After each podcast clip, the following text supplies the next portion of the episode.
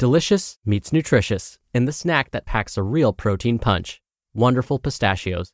Each one ounce serving of wonderful pistachios has six grams of protein, giving you over 10% of your daily value and making wonderful pistachios one of the highest protein nuts. But perhaps more than that, I love all of the flavors they have. Their sea salt and vinegar ones are my favorite when I'm craving that flavor but want to keep it healthy. But that's just the tip of the iceberg. Wonderful pistachios come in a variety of flavors, like chili roasted, honey roasted, smoky barbecue, and jalapeno lime, perfect for enjoying with family and friends or taking them with you on the go. Whether you're a pistachio purist who loves cracking open every nut, or you prefer the convenience of no shells pistachios, Wonderful Pistachios has got you covered. Grab Wonderful Pistachios and elevate your snacking game today. So fill up with a healthy snack when hunger strikes. Visit wonderfulpistachios.com to learn more. That's wonderfulpistachios.com. Have you ever noticed how a calm mind can really set the stage for a good night's sleep? That's the idea behind our new podcast, Good Sleep. Greg, our host from Optimal Relationships Daily, is here to help ease you into a peaceful night's rest with some positive affirmations. And these affirmations aren't just comforting, they can help ease anxiety and nurture positive thoughts, setting you up for true good sleep. So, press play on good sleep tonight because a good tomorrow starts with a good night's sleep. Just search for good sleep in your podcast app and be sure to pick the one from Optimal Living Daily. This is Optimal Health Daily, episode 1911. Ready, Set, Stress by Joel of 5amjoel.com. And I'm Dr. Neal. Hello, and welcome back to our weekly bonus episode. This is where I share an episode from another podcast in our network, an article that might also improve your life in some way. Today's comes from Optimal Finance Daily. So, with that, here's Diana reading to you and her commentary as we optimize your life. Ready, Set, Stress by Joel of 5amjoel.com. How well do you handle stress? When you're laying in bed awake at night, are you dreaming about the fun things in life or are you stressing about the potential problems you come across each day? I used to think stress came and went as a result of the environment I was in, but what I've learned over the years is that I cause my own stress. Anywhere, anytime, even in very peaceful conditions, I can always find a way to stress myself out. Wednesday. This past Wednesday was a very relaxing day for me. I'm currently on vacation. My wife and I rented a boat and cruised around Bass Lake all day. We drank a few beers, played in the water, and got back to our tent around 4 p.m. for a nice afternoon nap. Best day ever. Until I woke up to this text message Tamra, when you have had a beer or two today, would you give me a call about Prairie? Me, ah, everything okay? Tamra, well, do you have reception to talk or do you want me to text it all? Me, I'll call. Give me five minutes. Is anyone hurt? Tamra, not yet, lol.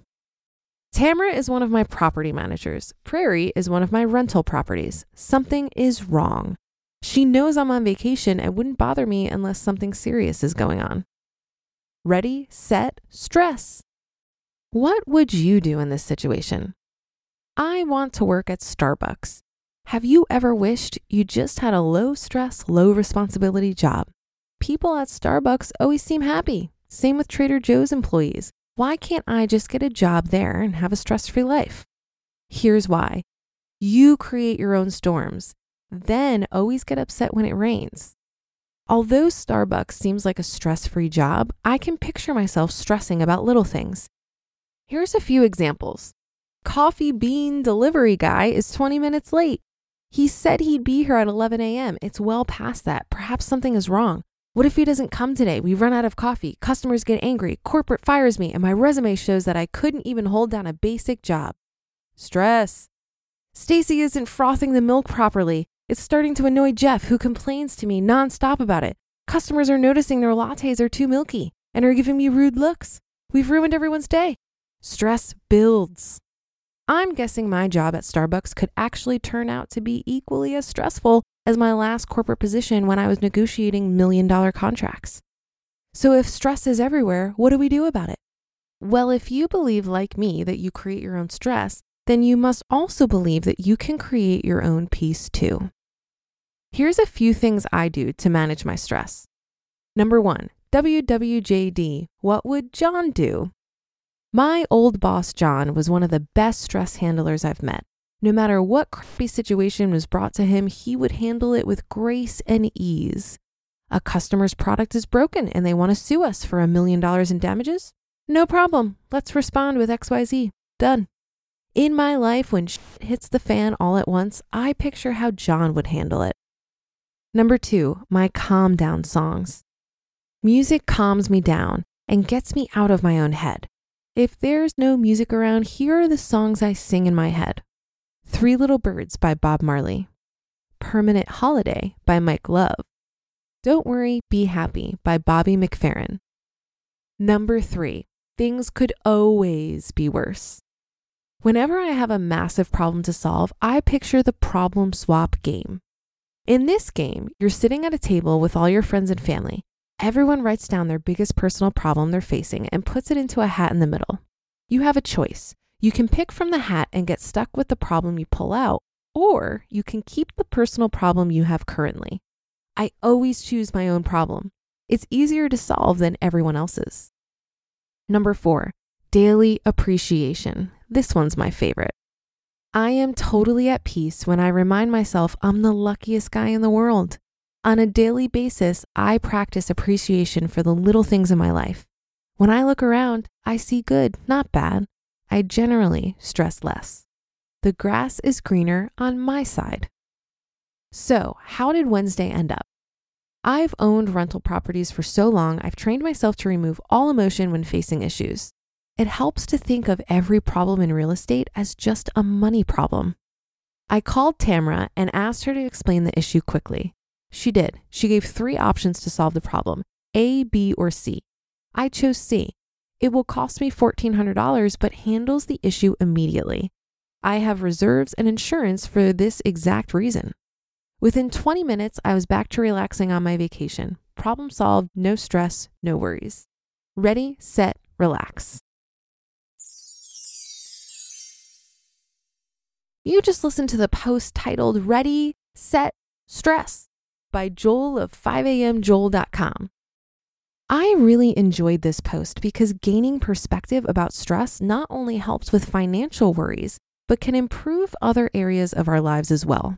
It's interesting to me that the mind has this habitual way of turning anything into a negative. But if you watch this closely, you may notice that this has little to do with circumstances and much more to do with the stories we tell ourselves. So, for example, when I graduated college in 2009, it was extremely difficult to find a job.